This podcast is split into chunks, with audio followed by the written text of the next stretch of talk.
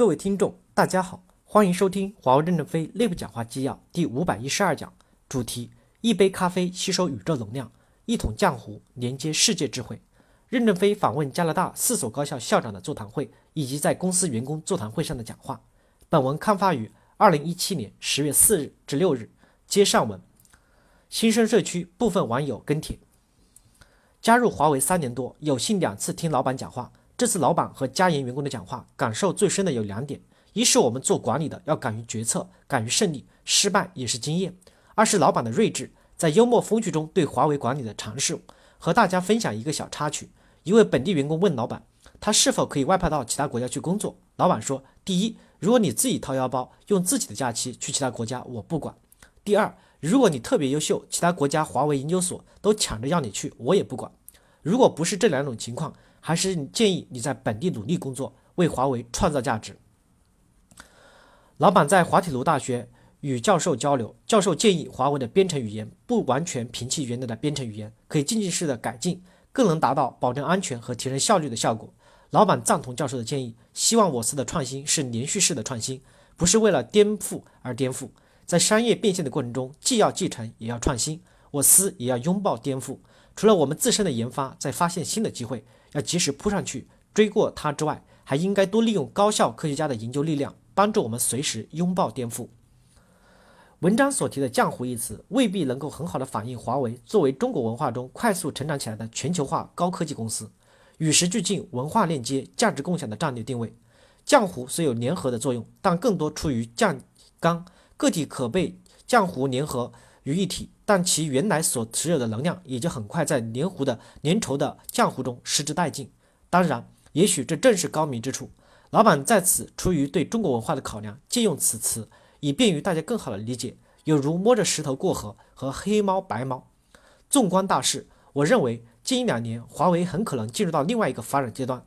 欲实现可持续长久的发展，华为需要海纳百川，取之精华。是否可以借用载波的概念来比喻定位华为？当然，载波同浆糊相比，相相对费解。华为要成为一个频谱广大的载波，既要有整幅巨大的主频，还要有能够同各种高频子波共振的频率组分，以实现总体能量的持久放大。当然，真正要做到这点，不是一件容易的事。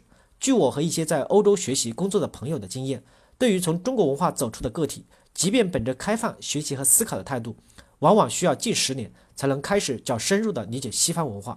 对华为这样一家大公司而言，要做到载波落地，除了公司在战略导向和相应人力资源政策的支持外，最根本的是管理者需要从管理层走出个人的文化趋势出，突破限于自身文化的无形封闭，在跨文化领域获得深层的认知和觉悟，真正的引领一支国际团队。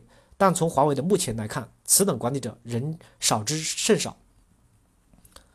专利制度和 IPO 制度是二十世纪最伟大的发明。对人类的近代文明的超速发展起到了极大的推动作用。没有这两个制度，可以说就没有 Apple、Google、Microsoft、Facebook、高通、思科、阿里巴巴、腾讯等伟大的企业对人类文明进步的巨大贡献。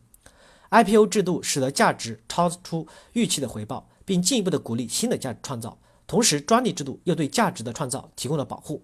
两个制度的核心就是价值创造和价值分享。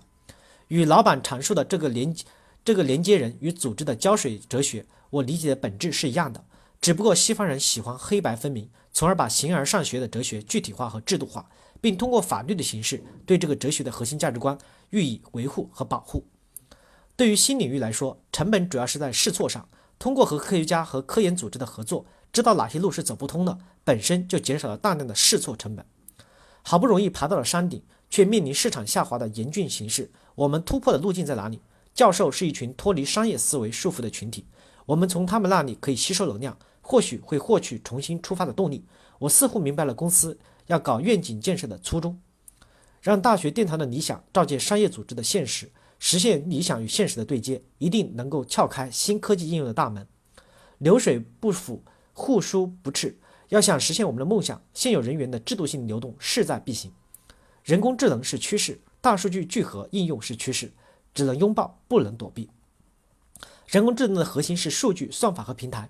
体验算法部分，高校比我司强太多。跟高校合作是一种是一条非常好的路。守住主航道不错，但是对于人工智能的投入还是明显不足。公司如果把汇报胶片遵守多余的流程的动作砍掉，起码能省两万人。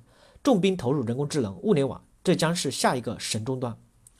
合作的心态，面对竞争、市场容纳的概念，主动给予自己竞争的意识，这些应该深入到基层当中。